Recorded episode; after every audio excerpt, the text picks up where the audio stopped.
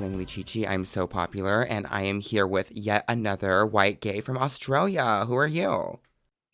uh, I'm Levi Kohler. You can find me on everything. Oh, hi, Levi Kohler. What are you doing?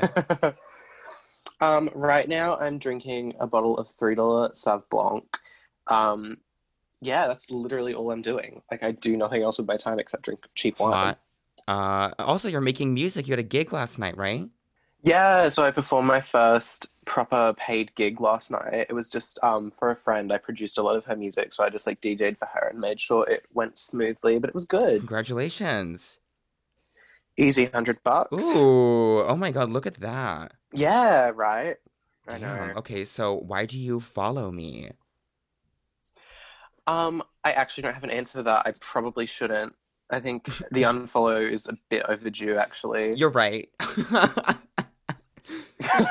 no, no, but I do like. I love this podcast. I haven't listened in a while, I'll be honest, but I do like love your podcast and your commentary is always interesting, at least, Thanks, Queen. which is kind of why I'm here. yeah, um, I mean, I uh was very pleased that I never lost the Levi Kohler follow because um a lot of folks in the kind of stand Twitter circle over there got really angry with me at one day and then they just all started dropping off like flies. But I never lost you. Not yet. Maybe after today. yeah, a little, maybe after today, a little oceanic like bubble, just kind of decided that we hate Zach Langley. Yeah, I got canceled.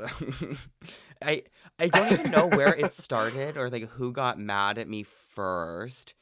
Um, I think maybe it was um, what's his name? That guy in New Zealand, Ro Ro, as he's so often referred to. Roro, everyone's favorite non-binary um Oh, sorry. Did I use wrong pronouns? I have no idea. I got blocked, so I Um, I think it's any. Pro- I think it's any okay, pronouns the great. I got blocked, so I have no idea. And then um, Michael, that one he uh, got mad at me too, and then just day by day it just started imploding. But oh well, at least you're still here. one after the other. I think I was busy that day. That's probably why I'm Yay! but now you're on my show, and they're all gonna find out, and you're gonna get dragged down with me, bitch. It's over. oh yeah, they're pretty mad about it. I've actually I've got something to say about that a little bit later. Oh, actually. drama. Oh, I cannot wait. yeah, no, I've got a surprise for you. um, yeah, I, this is drama. God, I'm not prepared for this. For the record, I am so hungover right now. I have been hungover for about 35 hours because I got Tell us all about your last 35 hours. well, I got wasted um doing drag on uh Friday night and immediately started my hangover bright and early the next morning and then it just did not go away that day and I went to a birthday party last night. Uh continued to drink. I got this like highball at the bar Oh, and it was a giga highball. So it was literally a liter. Like it was like a liter. oh. Yeah. Okay, two questions. What is a highball, first of all? Oh god. Like, I don't even think I know. I feel I'm for anyone who's like listened to every episode, they have heard me describe a highball so many times. oh, sorry. okay. Okay. don't even bother. It's fine. I can Fuck you. No, Westerners have no idea about the joy of a highball. It's just like a whiskey soda with some lemon. It's delicious. Oh, lame. Yeah, and I got a Coke highball. So it was Coke, like some soda water, whiskey, lemon, and it was a whole fucking liter of it. And um, I did not throw up, but I woke up this morning and um, I had to go to the bank to pay my rent. And just walking through the blaring sunlight, every single thing looked alien and terrifying. Oh, that's always the worst, actually. Like when you're really hungover and then you've got to like walk home, Yeah. and it's just like I don't want to be outside. I don't want to see the sun. I just want to be in bed. Yeah, and then I had to like speak to the bank clerk and be like, please let me pay this. And then she had to like, she's like, oh, can you tell me your address? I was like, oh, can you just fucking let me pay my money and let me go? I'm so hungover.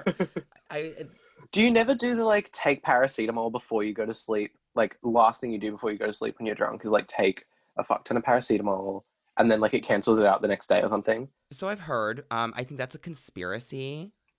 It works. It works. Does it really? Because they have like It these does. um ginger drinks that you're supposed to drink before you uh, start drinking in Japan, and I've done it a few times and it's never done anything for me. Well, that is objectively not a painkiller. That is true. So that may be the problem. I think also the problem is that um I just like did not drink I think any water yesterday except for like one cup when I got home. Ooh. So that would Risky. do it. Yeah. Yeah, that'll do it. But I'm 24 now. I am a rotted grandfather in twink years. Like my time is coming up and I can feel hangovers like really severely now. When I was a little skinny white gay in college and just running around like 15 shots of tequila, next day fine, go to class. But now it's like 5 beers and the next day I can feel the void. yeah, no, I'm still, you know, the hangovers don't come very often. I only turn 19 next month. So, like, the hangover, I'm still youthful enough that the hangovers just don't really come. I think you might be the youngest person to come on so far. The youngest guest. Yeah. I think actually my Wow. other Australian friend, Comrade Bjork, who came on and, and talked about Bjork with me, um, is around that age too. But wow, the youngins. The youngins. Actually, this is great because I really would like um, a teenager's perspective on today's topic because that is um, who our topic is most popular for, I believe. Yeah, I believe so. I think the audience is pretty young and pretty Western, actually, as well, which we'll get into. Absolutely. Yeah, so we are going to talk today about Loona.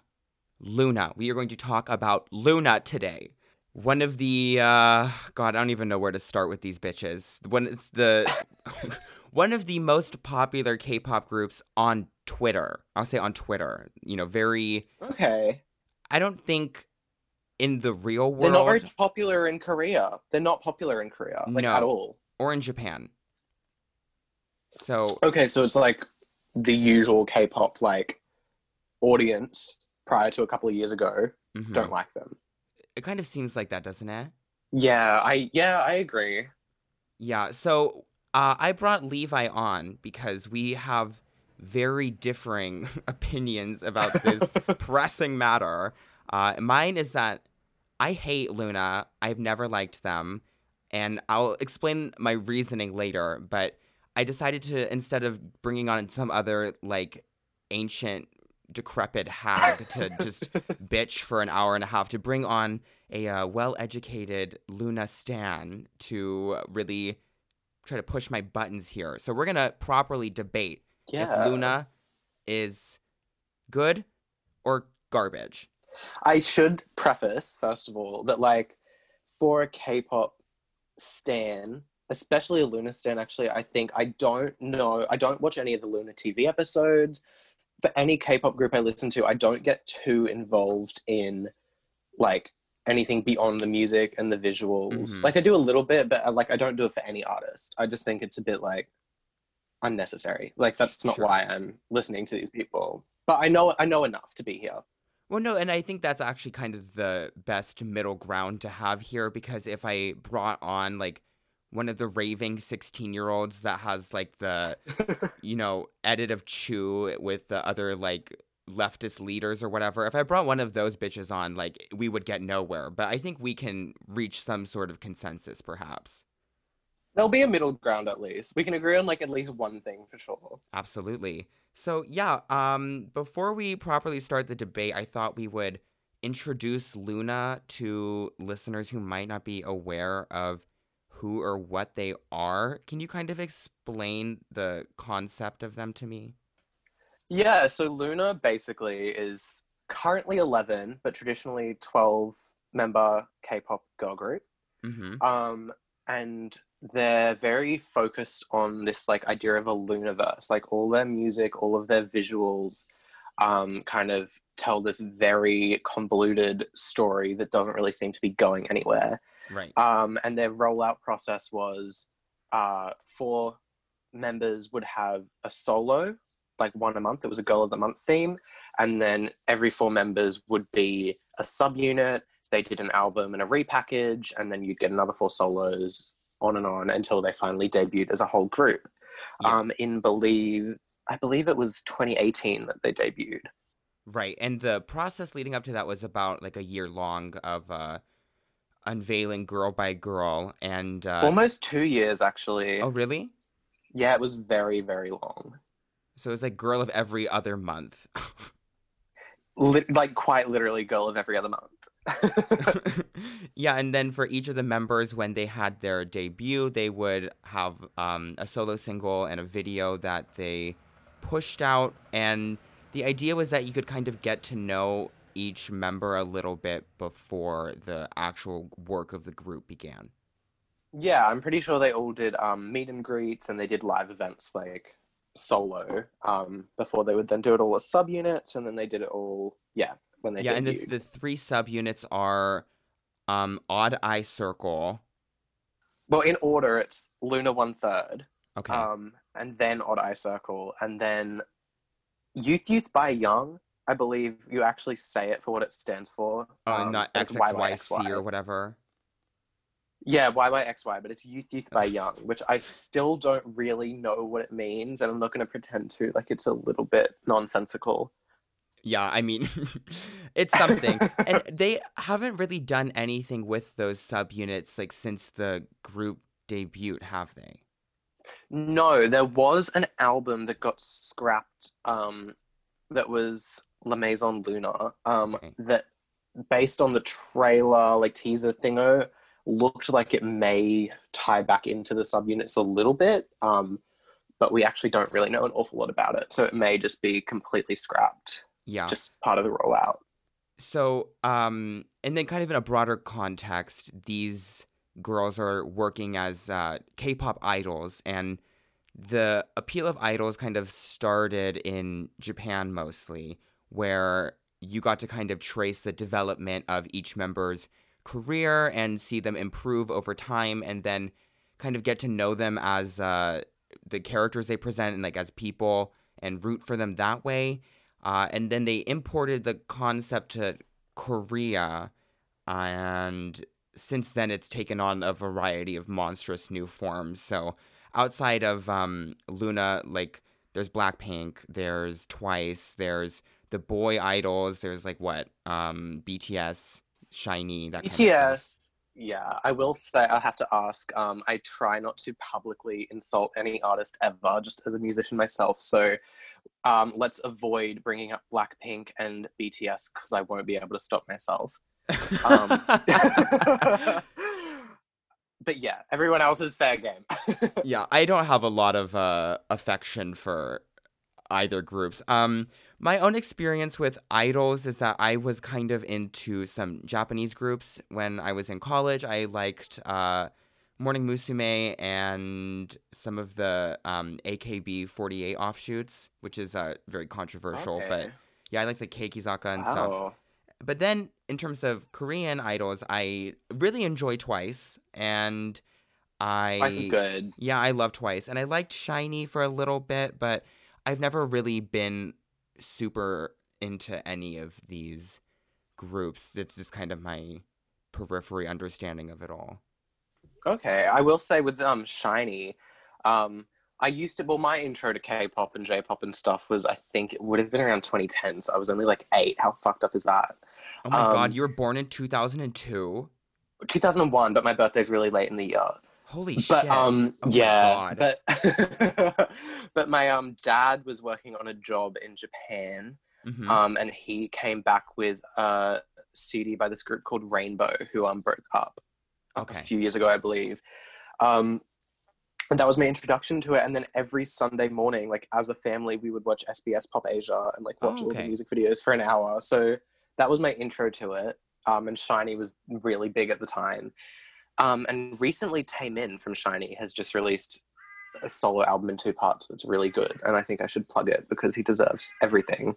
Yeah, um yeah, so I, I think that the idol industry is like very diverse in some ways and has a lot of different people approaching it from different angles and the Loona one is uh, kind of characteristically unique. So we'll get into that a little bit, but I'm curious what your general like attraction to the group is. Like what of the girls do you stan or whatever? Well, I guess my general attraction, um, they were kind of the first K-pop group I properly got into post childhood SBS Pop Asia. Yeah. Um, just from seeing them on my timeline a lot. Like as you said, they're a very Twitter centric fan base. Um, and I think it was around the time of um, Odd Eye Circle's subunit debut. So like Right. kind of late. Um, but yeah, I think I don't know. I'm just very attracted to the diversity of the sound. I think they they do a lot of different genres very well, whereas a lot of other K-pop groups that I've listened to do a lot of genres, but they usually only do one like really well or even like okay, and then the rest are really really subpar. Okay. I think they're very capable of doing anything, and I, and I like the girls. I think they're all very likable based on what I've seen and know of them. Um, I think they're all really likable. They're all really gorgeous. Um, yeah, my bias is actually Heejin. Um, I'm a big apologist for Vivid, which is everybody's least favorite solo, but I think it's so fun and so cool. Mm-hmm. Okay, so I think we have enough context to start this shit and really get into it, girl. So Yeah, let's do it. my goal is to prove that Loona is garbage, and yours is to. Change your mind, not even to prove otherwise, just to change your mind. Like, Okay. I don't have a, a grander goal. I think that's very admirable. So we have several topics within the group to address and debate together, but I thought we would begin with some opening statements. I will allow you 60 seconds of uninterrupted speaking time to Oh, am I going first? Of course, you're going first. You, you Oh are God. defending this group, girl. Oh, so I don't know how the law works. Um, 60 seconds. Okay, we're winging this, by the way. Of course. Um, Loona is one of the most engaging K-pop groups that I've come across. Uh, I would say I'm not super well versed in a lot of different K-pop groups, but they're definitely one that caught my interest and have kept it for as long. Um, and I just think generally they're quite talented. They are quite good at everything they do. The choreo's great. The vocals are great. The personalities are there. Like they're kind of peak idols for me. Um, yeah, I don't need the whole 60 seconds. I'm not very good at winging things. So that's my opening statement. Acknowledged. Okay, you go, you go. I want, I want to hear this. All right. Um, my time is about to begin. I believe that Loona represents the end point of idol music in that it is extremely focused on providing to a Western audience and it is not ingenuitive in any way as a concept or as a group of musicians. I find them to be quite talentless. I think the music is very uninteresting, unvaried, and bland. I find that none of the members have really any star power that I can see.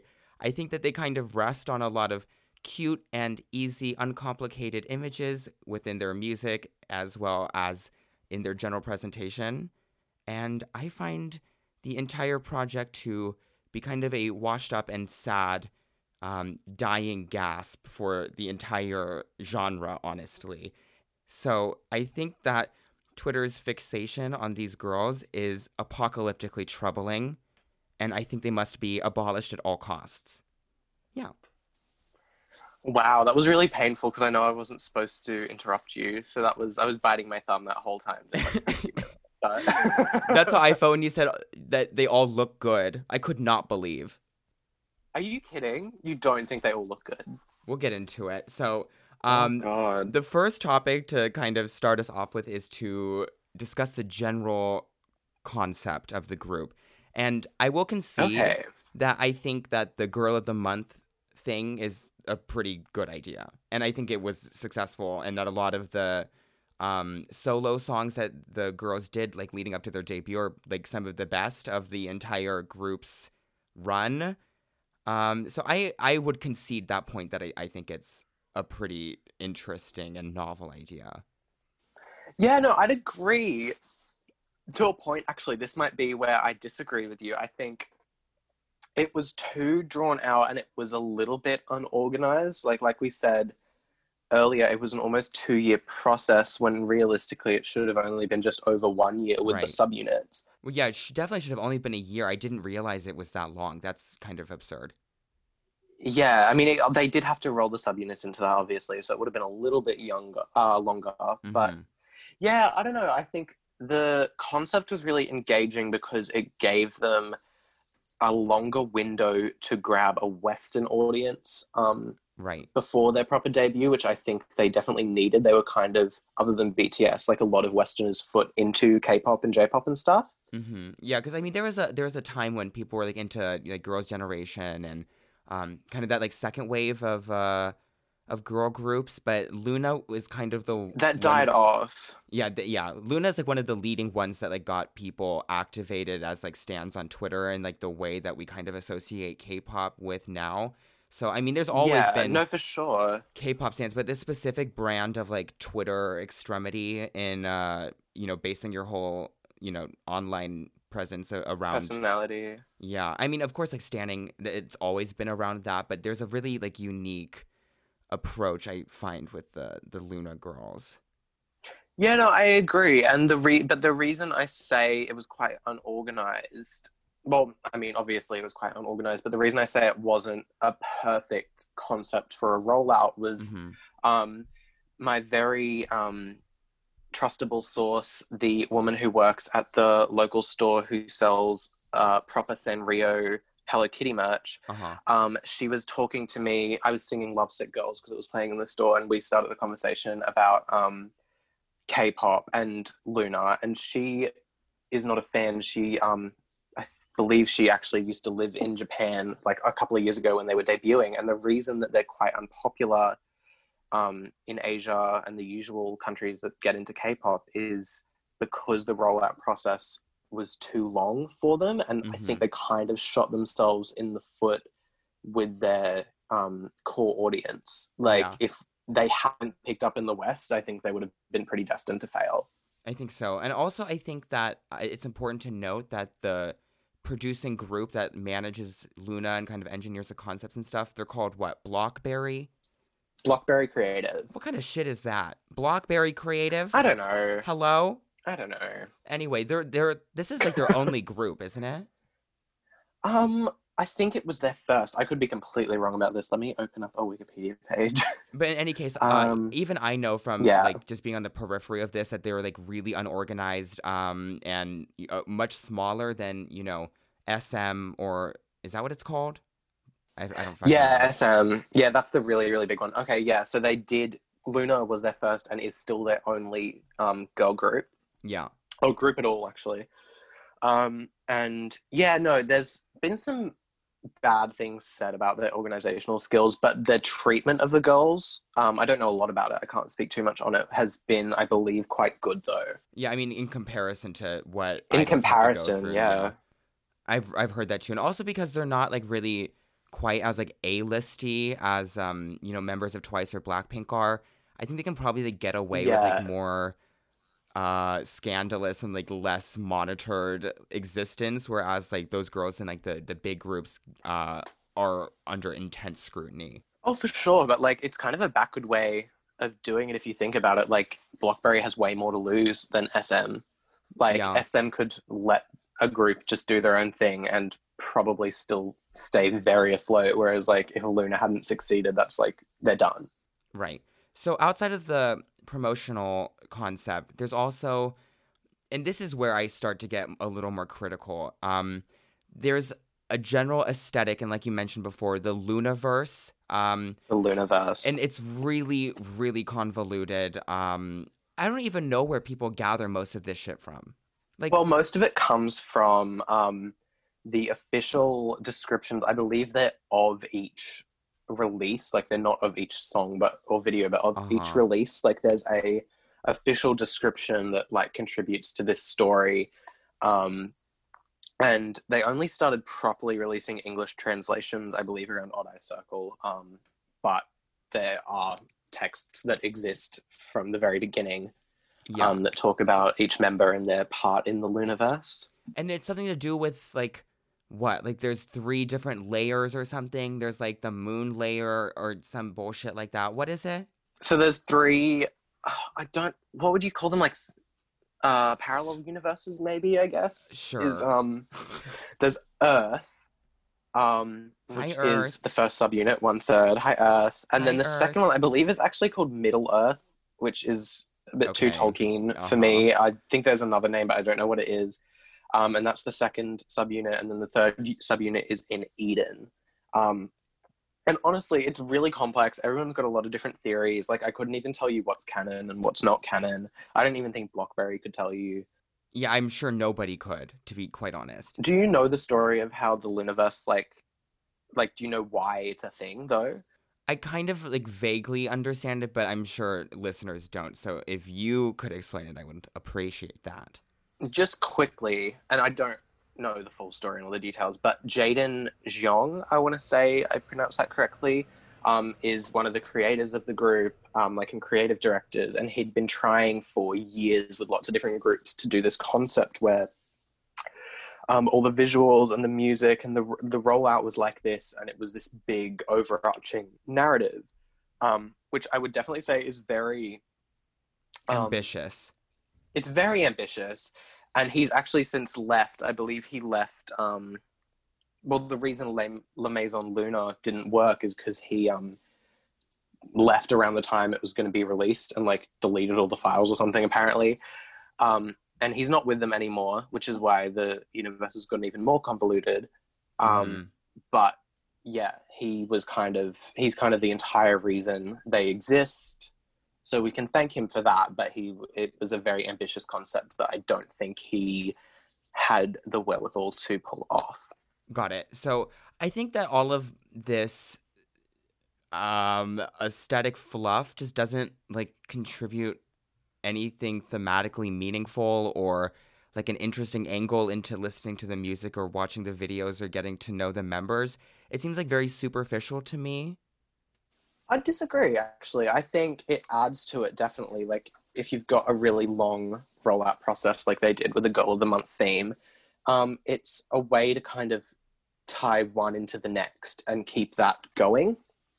And i think it keeps interest um, or it kept interest for a lot of people. Um, and it's also something that you can very easily dive into. There's a lot of stuff online about it um, and yeah i think that's kind of why a lot of people fell into loona so hard is just by getting sucked into the Luniverse and all the lore Mhm. and stuff like that it's just people found it engaging I mean, that's fair, but if I wanted to read like some, you know, garbage like sci-fi fanfic, I would just read like the books that my Kindle tries to recommend to me when I unlock the screen. I don't need it's a a, I little don't bit need a, Wattpad. I don't need a. It's very Wattpad. I don't need a girl group It's to very Wattpad. do do that for me. So yeah, maybe it's like it's successful or interesting, but even when it comes to Western artists like doing you know concept albums or anything, I find that most of the time it doesn't really actually add that much of a layer and. Um, even like my favorite kind of concept albums, which is like I don't know David Bowie with um, Ziggy Stardust and the Spiders from Mars, or with um, Madonna and Erotica, for instance. Like those are some of my like more favored concept albums, and still it's like not really like about that, and it's not about like tying it in Yeah. with the the rest of their career. It's more just like a a general like aesthetic element that they can like comment and critique and like use for like visuals. But I don't really Yeah. find the stuff that Loona does to be as interesting or like post textual. So it kind of just like reads flatly to me. I think that's definitely yeah, that's probably a fair observation. Um, I think concept albums in general, especially in the West, I enjoy them when they're kind of vaguer, like like you said, erotica. yeah. Um, when they're vaguer and it's just a way to tie everything in together sonically, visually, thematically. Yeah. Um, and I also kind of like, and it's a terrible example because I hate the music, but I think they did it well. Is uh, Pink Floyd's The Wall. oh yeah. The other one is when they tell a story, but the story is kind of mapped out beforehand and they're Mhm. writing to that rather than trying to make a story out of all these random songs that they've written in a short time period. Right. I think that's when you can pull it off. If it's something like this where they obviously did not plan it that far in advance, that's when it can kind of get messy. Although I think they did kind of pull it off. Yeah, so I think that's kind of my take on the general concept. Um, and then when they do like these videos that are vaguely referencing the the narrative, the overarching Loonaverse story or whatever, it doesn't Yeah. really do enough for me to like warrant it. And also all their videos look the same to me. That is so untrue, though. I don't know. I think that, like, with all the solos, Okay, the the- the solars are different. I will say the solars are very different. I think they they were they varied those a lot more. Yeah, and I think they did it visually as well. And even between the subunits, the subunits all had their own kind of sound and visuals. And I think they pulled that off very well. Um, No, I agree because I mean, just like the variety between like what Kim Lip did or like Chuu, like those two like next to each other are, are really different. But um, yeah, completely. post group debut, what have you, I find that like it's the same formula every time, which is that here are the girls, here's them with a pose. Now one of them is running somewhere, and the camera is following That's a big her, and then she theme. turns That's a big around. theme. Is that a theme? Well, the running has to do with so these three universes are on this Mobius strip thing, which was a bit too physicsy for me to kind of wrap my head around. Um, but the running has to do with how they go from one to the next, I believe. On a odd eye circle could um travel between them. That was kind of their whole thing. Um, and running was kind of how they represented that, I believe. oh God.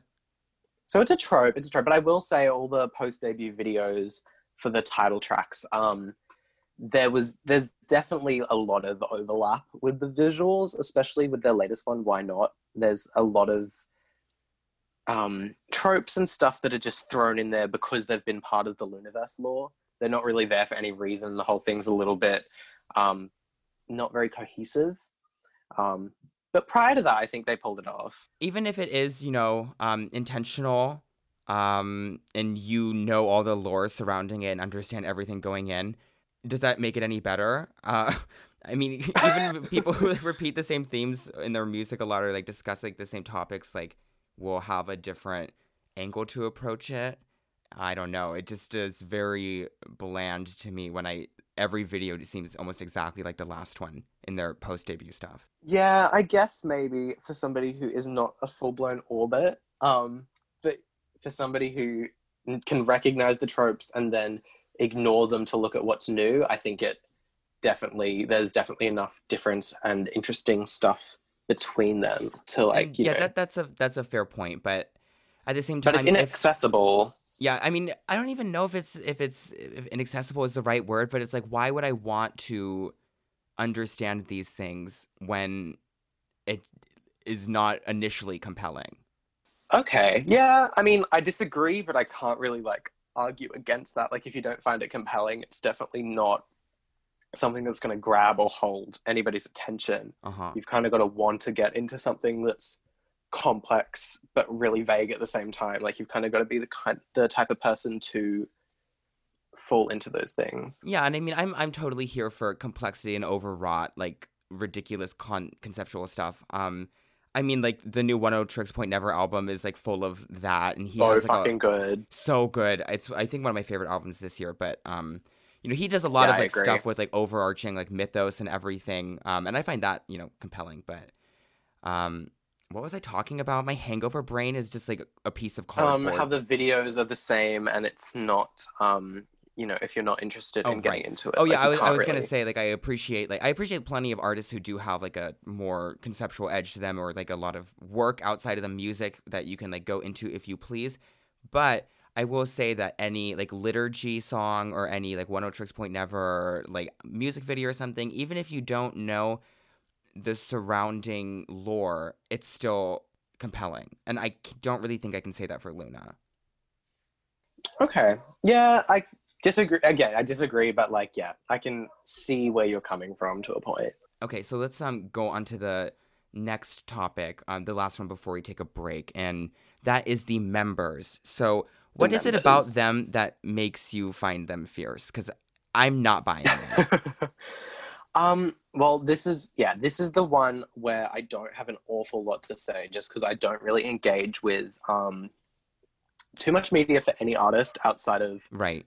music videos, music itself, um, and like maybe interviews sometimes. But I've with Loona just because of Twitter, I've seen a lot of the girls Mm-hmm. just through it showing up in my timeline and watching the videos. And I think why they're good idols is they really their personality shines through a lot more than other groups that I've seen where maybe from um from companies like SM where it's more about visually separating them. Right. I, I don't really know enough about the overall K-pop Well, I, industry. I, I completely agree with that. I think that like um a lot of the way they try to individuate the girls from one another in a lot of K-pop and Japanese groups as well is that they just put them in different costumes. Um, or And they- yeah, the Loona Girls change haircuts every single era. yeah. So it's like yeah, everyone I, the, Twice does that too, where they have different hair all the fucking time. But like um, I don't really know if I feel their personality from any of like the the music they do or their performances because I also don't really watch like media outside of uh outside of the artists I'm listening to unless I'm like really really into them. But just from yeah. like the songs and the videos, I'm not really getting a lot of personality out of any of them. Well, how okay, but how can you say that the the solos all have very individual sounds and looks, but then that they're not conveying personality? Like, kind of by definition, wouldn't they link up a little bit? Which I, de- I definitely think they do. One thing I, I want to say is that I think all the stuff pre debut is massively more successful than anything they've done since like um formally joining as a group or whatever. Um, and I do think that in those solo videos they were probably more indicative of a character like outside of just like I'm a pretty girl and here's me running in a certain direction. Look, I changed my hair. I just turned around. Oh. Watch her turn. Watch her spin. Oh my god. Look at her go. I, but it's like um even then uh out of all of those I would say that sorry, I don't remember the single names, but I would say that Kim Lip and Chuu's singles were the ones that I got the most out of. Chuu's is kind of a fan favorite. I think it, I believe it was kind of a lot of people's window into Loona, and the consensus is usually that people like get into it. She's their bias, and then they realize how popular she is, and like go with a bias wrecker. Like she's very very popular, and I do think her solo contributed to that a lot. But Yeah. also, I wouldn't say that that's not due to a lack of personality, though. Like she's got a very distinct like type of overactive um, energy to her. And another one that definitely stands out is Hyunjin. Um, she's deranged. She's like actually deranged, and I think you don't necessarily get it through the music, but any non-music media from the group, like she always, you can tell it's her. It's very, she's very herself, and she's very um, full of life for sure. Is one way to put it. Uh-huh. What was her single again? I don't know. It's the one with the um one of the ones with the Korean titles. I actually don't remember what the English name of it is. Uh, it was one of the orchestral ones, though. I do I do quite like it. Um, it was one of the more orchestral ones. She was the second um, member. Oh, I I just pulled it up and I, I do recognize the the video. Hmm. Uh, wait, you're saying from this, this, she seems like full of life to you? No, I said despite this. This is oh. like yeah, definitely despite this. Like it's it's a bit yeah. I was like flipping through the video. I was like, what is this commercial? Like, uh, it looks like kind of one of those um commercials where it's like a uh for some medicine or something, and it's like, oh, this is my life like before like I started taking Govaprex or whatever. She's the cat one, right? Yeah. Yeah, she's the cat one. Yeah, that's that's a good. It's got that stupid kind of theme to it, where Yeah. like this hideous costume and monster thingo, and then it's like I took this medicine, and suddenly it all went away, and I could live life to the fullest. Yeah. It's very that. It is very that. Claritin clear, girl. But like, um, outside of uh, you know, their personalities or whatever, I, I think it's probably subjective how much you you think you can get or not get out of them. So I'll kind of leave it at that. But I will say I think that their looks are quite boring. I've never Really? seen one beautiful gown. Not one gown. Not one beautiful gown. Not a single beautiful gown. Wow. Did have you did you see all three of the um, concepts for the latest one, 12 or Yes, midnight? I, I'm- I'm not I, sure. well, I looked at the covers. Um, I think they're like well photographed, but this is very much like something that any other group is capable of putting out. I think. But they don't do it, and I think that that's worth noting. Like, who, which of them are going to do like Pretty Rave Girls in boho chic, like definitely chewing their jaw off, like in the middle of a park? Like that's kind of something I hadn't seen from a K-pop group before. Is that a look? That's that's the look. It's the one where they like they have to face. Um, No, I, I understand, but is that a look? I think it's a look. Just it a because look? they're capable. They're capable of pulling it off and making it a look. That's that's where I sit on this. Is not everybody could pull it off. Everybody could do it. Not everybody could pull it off. And they not only did it, but they did pull it off. Okay. Um, I think that a lot of K-pop groups have really bland costuming and makeup and like looks going on for them. Like, uh, I know you don't want to say anything shady, but uh, Blackpink and I love Twice, but even them, like they have videos that have uh, no substance whatsoever. I think it's I mean, not. I can't think of a look that Twice has done or Re- or Blackpink. Well, I, I think really, of Fancy You yeah. just because um Sana has beautiful, Uh, beautiful long hair. That's, That's true. And so do most of the Loona girls. So you know, where's the problem lie? Yeah, I mean, Okay, I, wait, no, but what I want to say Yeah, is ahead. like if you think um well, if you think that all a lot of K-pop groups have very bland looks, then why is this a huge slight on Loona? That's Like very if, if fair. they're just one of many. You're completely right. Like, why is it? Perhaps. why is it? Zach, Why? Why is that, Zach Langley Chichi? Why is that? Well, I think it's perhaps because it's so overstated by everyone else, where it's like made out to be like the saving grace of all K-pop. Is like it's Loona. Loona's is the only girls who are doing this. They are the only girls who are standing in a park looking sullen. Like they are the only ones. But like, I really think that it's not that significant. So maybe just in the comparison between reading the constant noise around them at every fucking step and then looking at these videos that demonstrate no beautiful gowns, not one beautiful gown whatsoever. I think it is um maybe driving me further it's radicalizing me a little more. I despise you, but that is okay. Even like the Alexander Wang looks in the new video, like I think that was one of the saving graces. I think they definitely had an Alexander Wang sponsorship. Um, Mhm. like they're all wearing these like almost active wear fits, I would say, and like it's it's really cute. Like I don't know, I think it's quite distinct. Honestly the i i won't dock them for this because um you're right. Most groups just have really nothing that exciting. But this is the kind of like the k-pop problem is like that really polished very specific highly stylized but really lacking perspective or like vision. So i think i yeah, because I, I find this problem in most groups that i, I won't dock but Okay, I will say, Noted, Kei noted. Kizaka, they have always done looks for real. Like, I definitely wouldn't say that based on these top results. well, I but mean, these are just like their.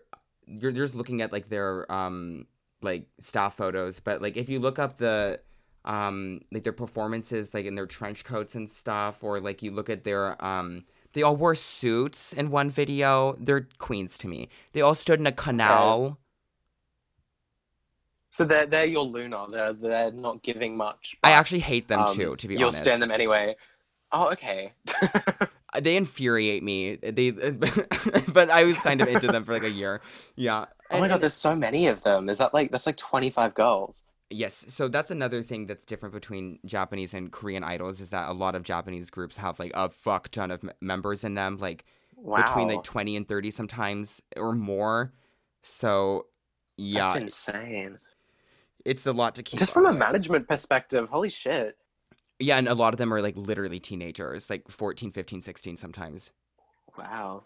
Yeah. Um, That's well, I think fascinating. We'll we'll take a break here and then we'll come back to it and get into the real meat of this, which is their music. And that is what I really Yeah. have a lot to say about. Oh yeah, same. Definitely. Let's take a break. awesome. See you in a bit.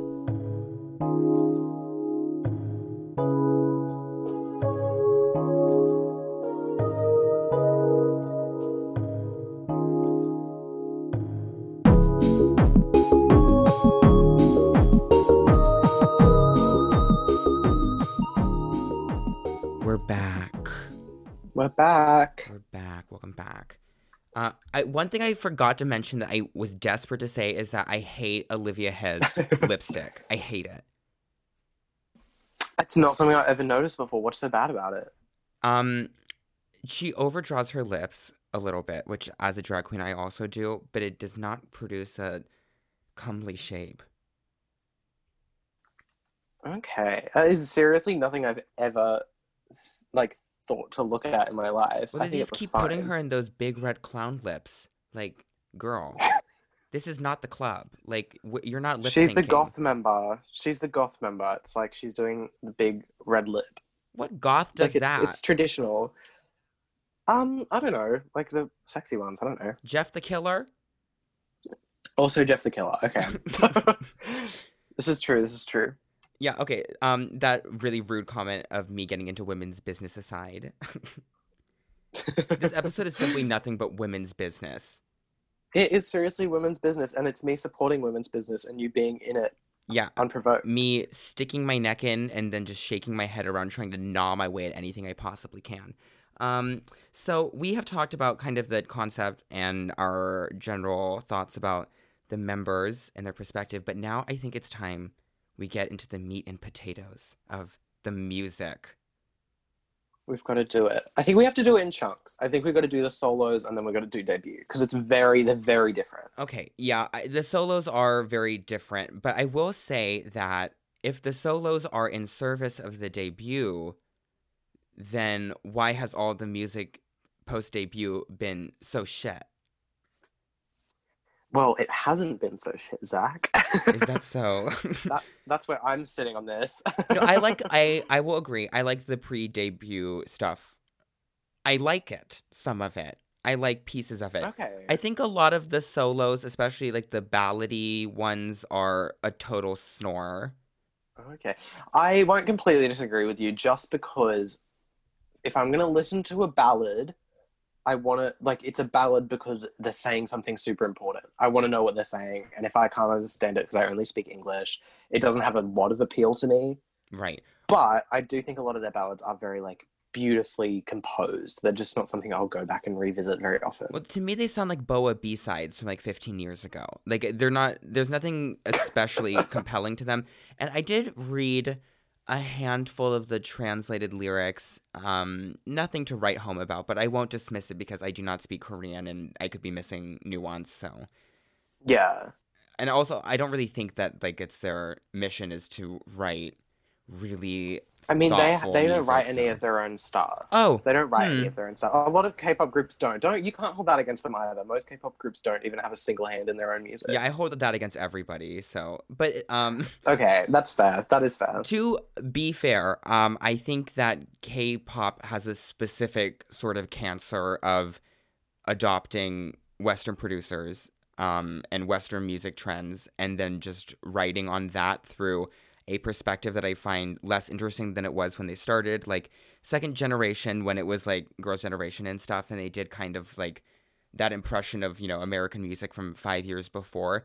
They did it in kind of an aggressive, like really filtered way, so it had like a unique kind of thrust behind it.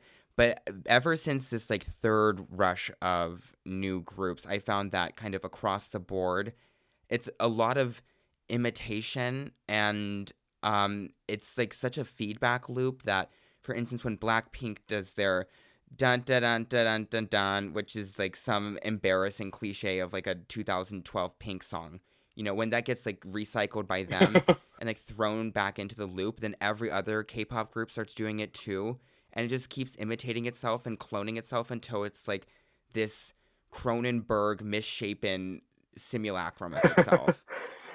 that is actually. I said I wasn't going to get into it, but I'm going to get into it. This is that is actually my core and probably sole problem with Blackpink is that it is. There's nothing interesting about it. I've heard every single thing before on Western radio. right.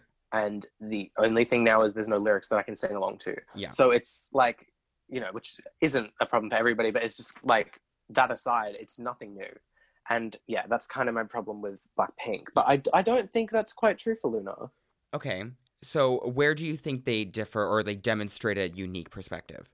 I think not true of every solo for sure. Um, songs like "Singing in the Rain" um, by Yes. Kim Lip. No, not by Kim Lip. Sorry, JinSoul. Um, very, you know, good, well done. That's my favorite of the standard. solos, I think. I enjoy it a lot. I do enjoy all of them a lot. Um, but then you've got other ones like um, I'd say new to a point, and also definitely Love Cherry Motion a little bit. hmm Um, and a couple other of the solos they draw from other Western Yeah. music trends that maybe aren't so touched on. Like I definitely sense a little bit of PC music, especially in the Odd Eye Circle Girls hmm um, solos and that subunit's music, which is something that hasn't really been touched on on K-pop outside of Loona. Right.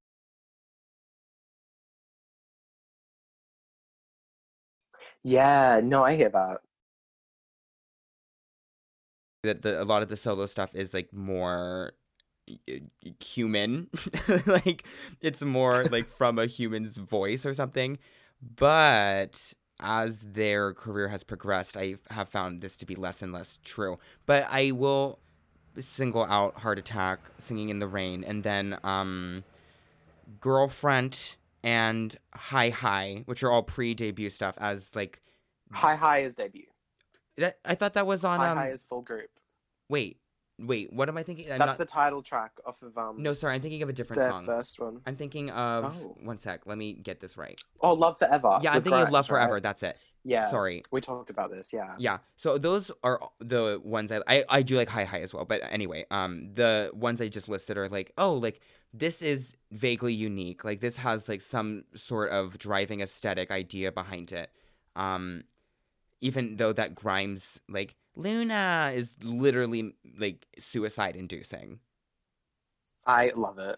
I, I, I love Grimes as well. Um, I'm fascinated by her. I I do love Grimes. I think she's such a troll. um, but like I can see what she's doing, and she really was like, I'm an idol now. Like she was like in her little fantasy, like recording that. I could envision it. Introducing oh yeah, she was eating. Loona. She was loving it. She was loving every second of it. Yeah, she she was think- feeling her oats. Yeah. I think for the um, post debut stuff, there's definitely a couple of songs, more so than in the solos, where they're like, I guess you'd call them filler. And they're more the ballady ones Mhm. that are just very cookie cutter. And on, um, oh, sorry, I forgot. Oh, um, sorry.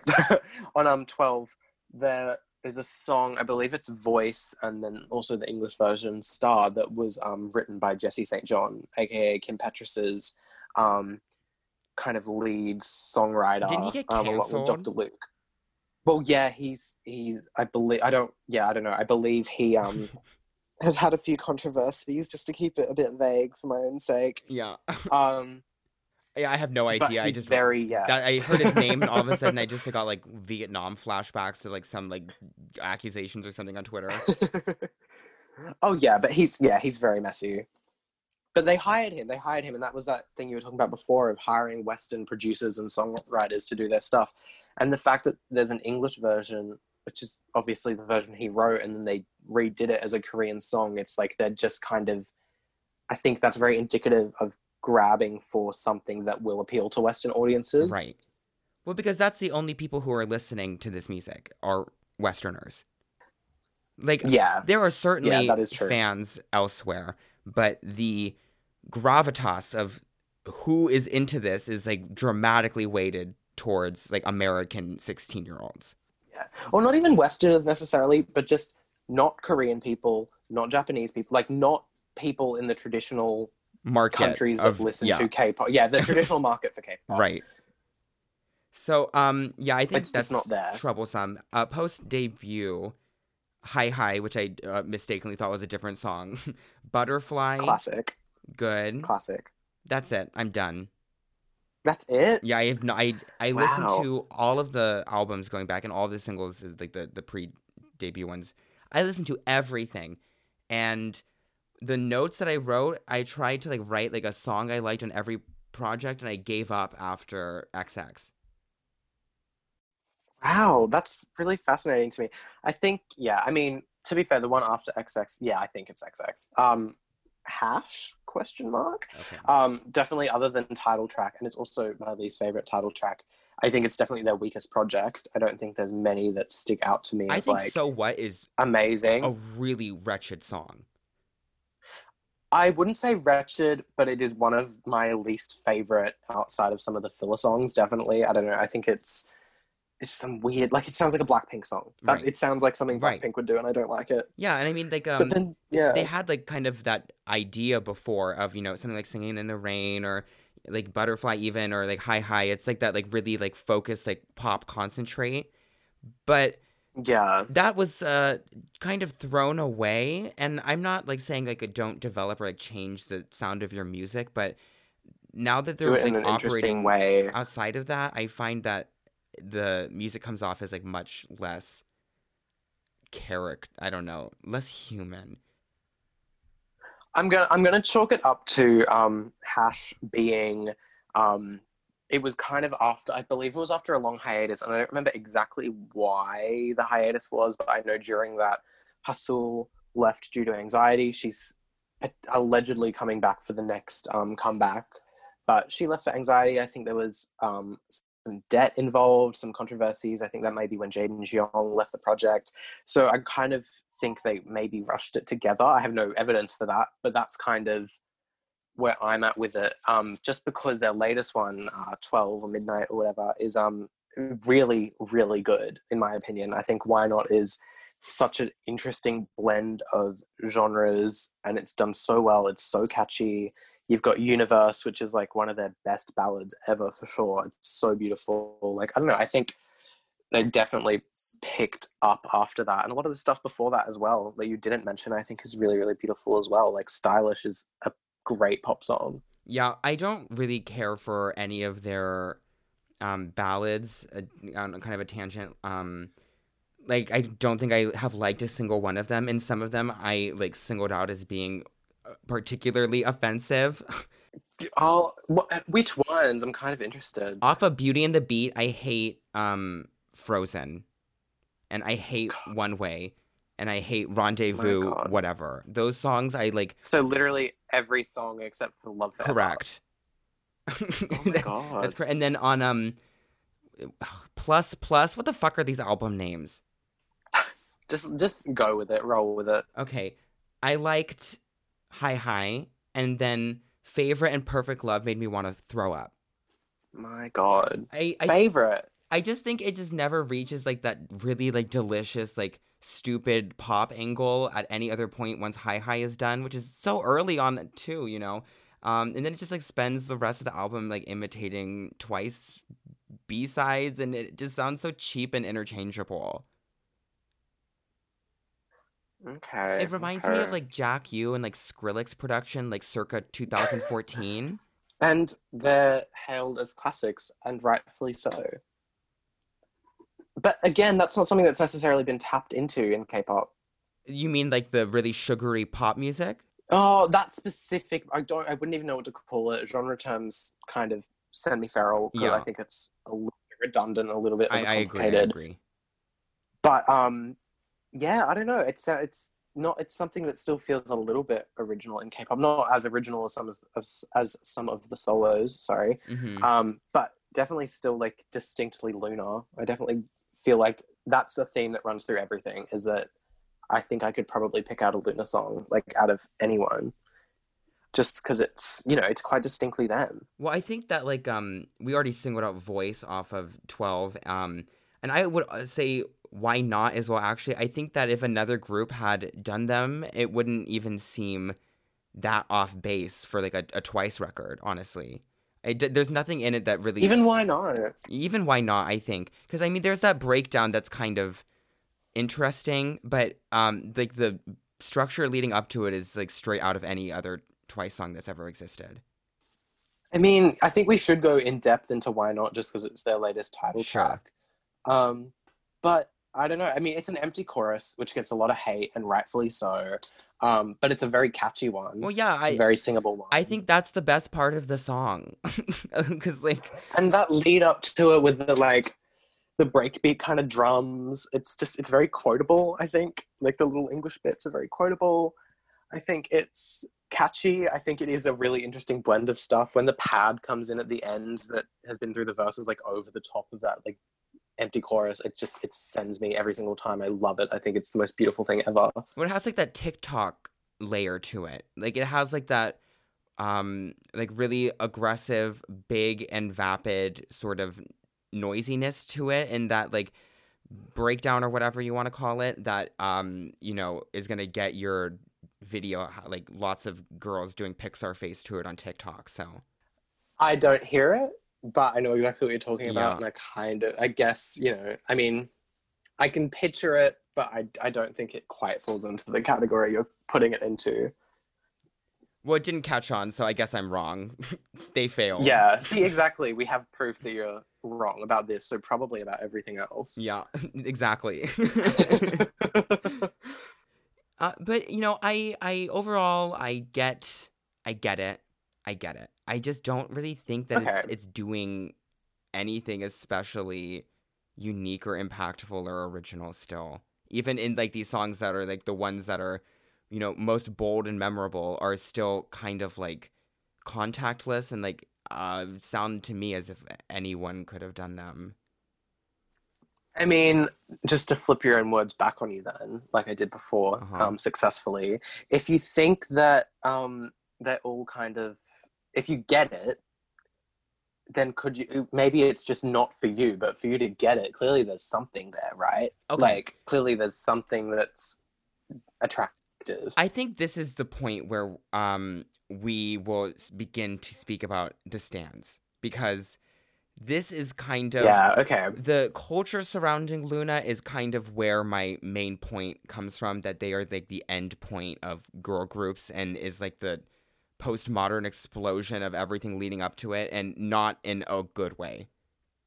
So, um I don't even know how to start this off. I fucking hate Loona stands. Like the most awful people in the world. Literally. Oh my god. All of them. I think that They're they're going into the. Zach Langley Chi Chi gulag. Like they're number one. They're going right in. Jesus.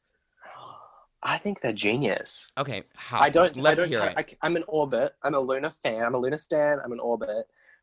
Not actively part of the fan base, so I've got that outside perspective. And watching Good. the way that they made the Lana controversy about Kim Lip, they made everything that Grimes ever does ever about Go Won. Like, there's Loona's always somehow involved, and it's always due to the orbits like doing something completely batshit insane to drag them into it and like it's usually quite innovative i think like the way that they manage to drag their favorite band into every conversation ever. But does not any other stand group do that?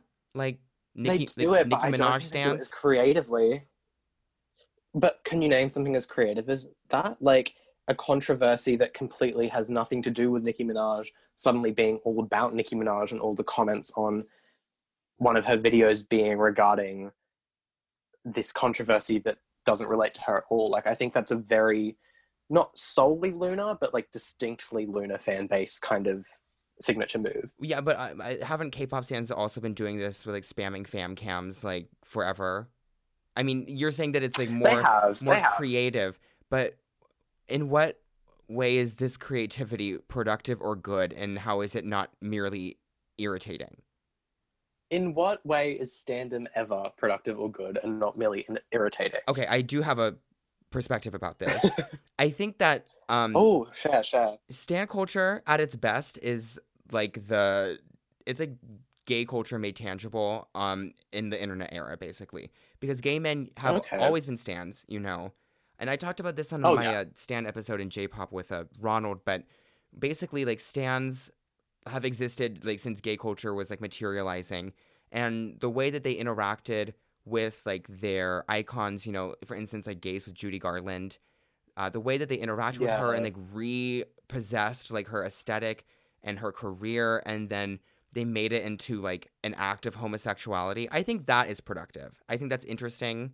And um i don't really know if online culture has really led to this developing in any meaningful way in fact i think maybe it's gotten worse because now lots of people want to be stands but they don't look at it through like a gay perspective does that make sense This does make sense, and I think it's the reason, not even necessarily the internet being the reason, but I think the reason it doesn't um, quite work the way it used to. Like with you said, like with um, like you said with Julie Gar- Garland and older um, kind of stan icons like that. Mhm. Um, in queer culture, I think the reason it doesn't work is because the Tumblrification of Yeah. um, the queer community has kind of forced a lot of separation. I was talking about this recently with some friends. This is is that like really good point, I think. it is it's like slow discourse and all of this other stuff that happens with within the queer community whereas you know a couple of like a few decades ago like gay men were using lesbian slurs and vice versa and it was an act of solidarity Yeah. whereas now it's an excuse to police other queer people um, and i think that lack of community is very internet centric and it definitely ties into standum because it can't really be something that brings everyone together because nothing can really bring everyone together anymore i think it's Mhm. it's going to take a lot of work to bring that sense of community back Oh, that, to I um, think that might just be queer people. over. I wonder. oh yeah i Yeah. mean it's a little bit of a lost cause but like you know i want to believe Yeah, I kind, I kind of hope sometimes like with my podcast, like the mission is like to sort of like crystallize and preserve like gay vulgarity and anger and like keep that going in any way I can because now like engaging in that is you know as people say putting your nose in women's business or it's misogynistic behavior from gay men and um I think a lot which of is that I think a fair it's a fair critique critique i think it's a fair critique because i think gay men do cross the line a lot of the time but i think there's also times where it's not necessarily a crossed line but it is painted as such Right. Um, I think it's less severe. Um, I don't really think that gay men are like capable of actually committing misogyny in any like truly like substantial or meaningful way, except for like being petty and like annoying, which is like. oh okay that's an interesting take actually Well, I mean, I how many women have been killed by gay men? Is I know that's like an extremity, but like okay that is an extremity but it is also a very good point It's like all it's the- not the necessarily actual, like- violent misogyny the violent struggle that like women go through is not really perpetuated by most gays um when it is so is when it's like um the brainwashed like uh post uh, clinton homosexuals who have ascended to like b- bourgeoisie classes basically. And now they like run tech companies in san francisco. Those people are committing violence against women. But like me making they're fun not of like part of the community anymore. No. they've like they've kind of ascended past past that to be truly awful. Exactly. Me making fun of Olivia Hye's um like lipstick is it's not gonna kill any women today. It's just gonna like minorly annoy them. And also, if like gay men are like so like misogynistic and annoying and like so over, so canceled, then um when they're being petty and rude, why can't you just acknowledge it that way, right? Anyway, this is a little off topic, yeah it? no it's a little bit off topic off topic but yeah no i i see where you're coming from i think the issue isn't necessarily that like gay men can be violently homophobic and really contribute to the hashtag plight of women.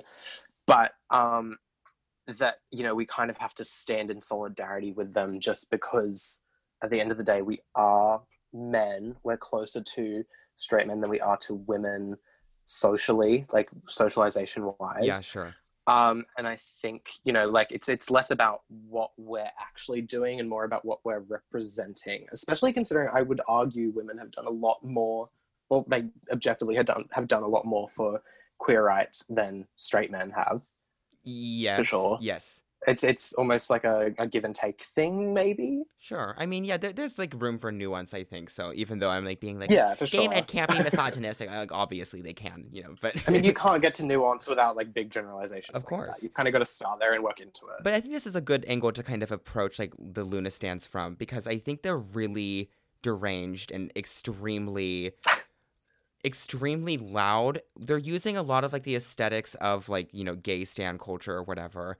And then, you know, they're applying it to like this doomer chaotic edge where they just like fling it at anything and it kind of makes sense that these people who are like worshiping Loona online are also like larping as communists as well because they seem to associate some radicalism like both with Loona and with the performative fake, you know, leftist politics they pretend to have.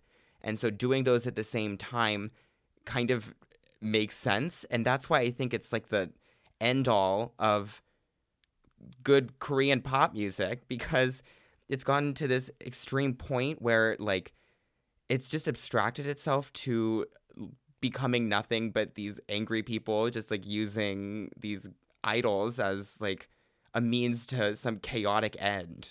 I have no idea like where this comes from. Yeah, no, that's both. I'm kind of. I've got. I'll bring in what I was mentioning at the start of the episode. I can't wait. I've been now, waiting for this. um, I so I asked a few of my friends, two of which I will um my orbit friends, two of which who I'll keep anonymous just because I don't know what the situation is regarding um the previously mentioned Twitter drama, and I don't want that to become a topic of conversation. Um, but one of them, I said, you know, do you have questions or like comments for a non-orbit like that I can ask? Uh-huh.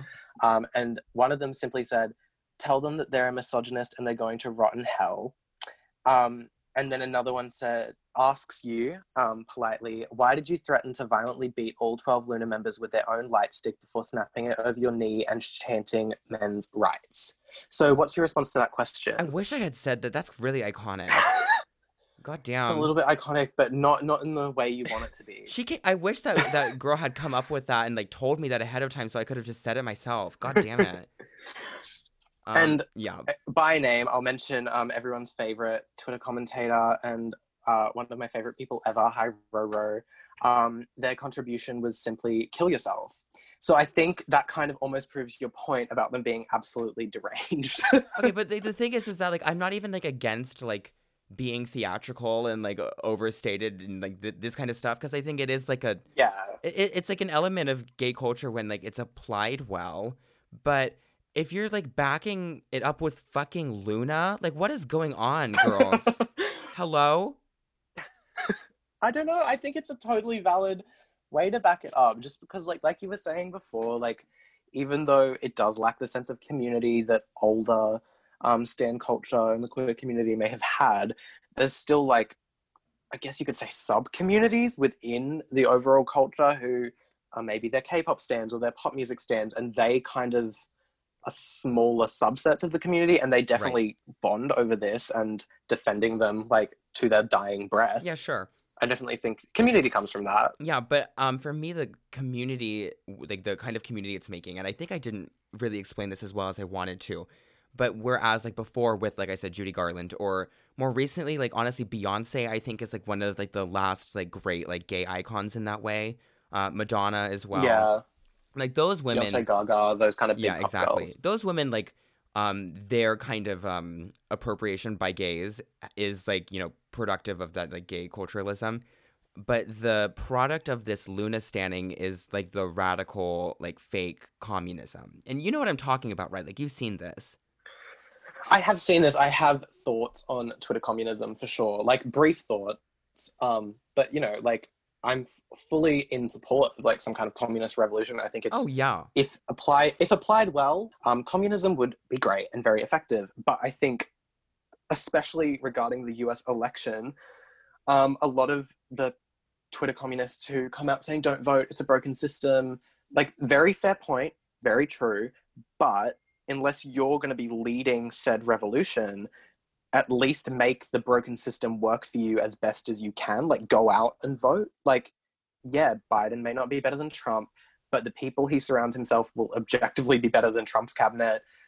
Like, unless you're going out and like assassinating politicians yourself, I would argue saying don't vote and it's a broken system is actually less productive towards a revolution well um because you're just kind of making it harder. yeah there's a lot of uh, conversation to be had here um that i don't think i'll be able to like fully uh, address um But anyone who Oh, yeah. like listens to the podcast or like reads my account like with a lens of nuance, row row, uh, would understand you understand do need a lens of nuance to read your tweets. no, you do, because like I know what they my tweets like look like. But if anyone is actually paying attention, like they understand that I am really devoutly Marxist, and like I It's a very big ask to ask anybody though to like pay very close attention to any specific Twitter Yeah, account. I think it's a very unrealistic request. Yeah, fair enough. But I mean, if you're going to be suggesting suicide, then perhaps you should know who you're trying to kill. but this um, is true. This is true. on that note, though, I, I, I um. I did not vote for Biden. I think that the electoral system does not work, and I am already quite afraid of the cabinet he's putting together. So, um, okay. I do think that action is what is most important for leftists to be considering, and the brand Yeah, of Twitter communism that these like Loona girls are running around with is merely ID politics and like uh, It's like- more hypothetical action and then inaction. I think they're Yes. achieving nothing and also stopping any kind of as minor as it would be, like very minor achievement, like, you know, voting in a democratic president, like still not a great achievement, but a minor one. I think it kind of stops those very small wins and also doesn't really contribute to the larger ones that they're hypothetically proposing. well yeah I mean outside of their um outside of the U.S. election because I I've made my opinions on that quite clear um but I oh yeah. I find that um you know even if you're advocating for not participating in the electoral system like there's stuff you can be doing you know so I I mean I agree Yeah. with you but I don't find that well these people can't even fucking vote like none of them are working class because they're all 16 years old Yeah, this is this is also true. Well, going back to Loona, then why do we think this this specific brand and not all? I, I mean, I know a lot of Mhm. orbits who are truly like they're all that they do a lot of um, proactive things, um, but why is it so linked to being an orbit? This specific brand of, I guess, inactive communism, for lack of a better description. yeah I don't even want to call it communism because none of these people have any experience with theory. And I'm like, yeah, everyone's like, well, you can't expect everyone to read theory. I'm like, yeah, that's correct, but um, people who don't, Then don't speak on it if you haven't read the theory. yeah, like if you don't like Yeah. read theory, then like you have to speak from like your experience or the other experiences of people in the actual working class. So these people are merely like um adopting an aesthetic, and I think that's kind of where it ties in with Loona is that like to be a Loona stan is like an, a little bit of an identity you can claim. Like you can say, I am a Loona stan. This is what that means, and this is the behavior that it generates. So they put on like the mask of this communism in the same way they put on like the mask of being a Loona stan. Okay, that's very interesting, actually. Well, I think it's because I think, right now, you know, uh, uh, there's nothing more valuable than having a specific identity for everyone. Like you getting your points checked off for whatever oppression you claim or whatever.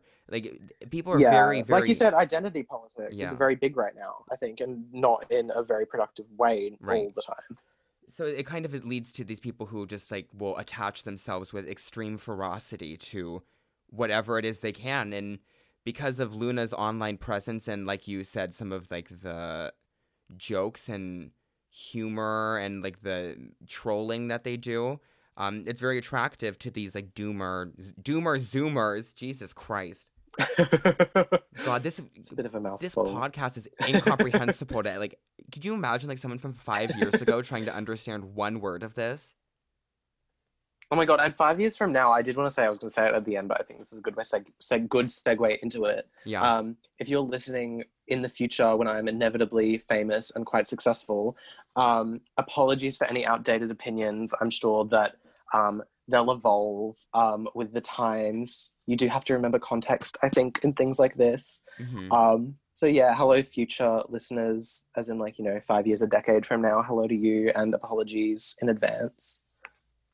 yeah um i'm sure i mean five years ago my opinions on everything was completely different too so i'm i'm sure that my opinions Oh, yeah. will grow in a different way from this and yeah I, I hope people can kind of just you know learn to read that as time goes on and the archive of the internet gets fatter Yeah, literally, in education and knowledge, everybody's evolves. Like it doesn't even necessarily get bigger; it just changes. Like Right. you forget some of the really problematic behaviors you'd learned and like thought processes, and you replace them with ones that are more timely.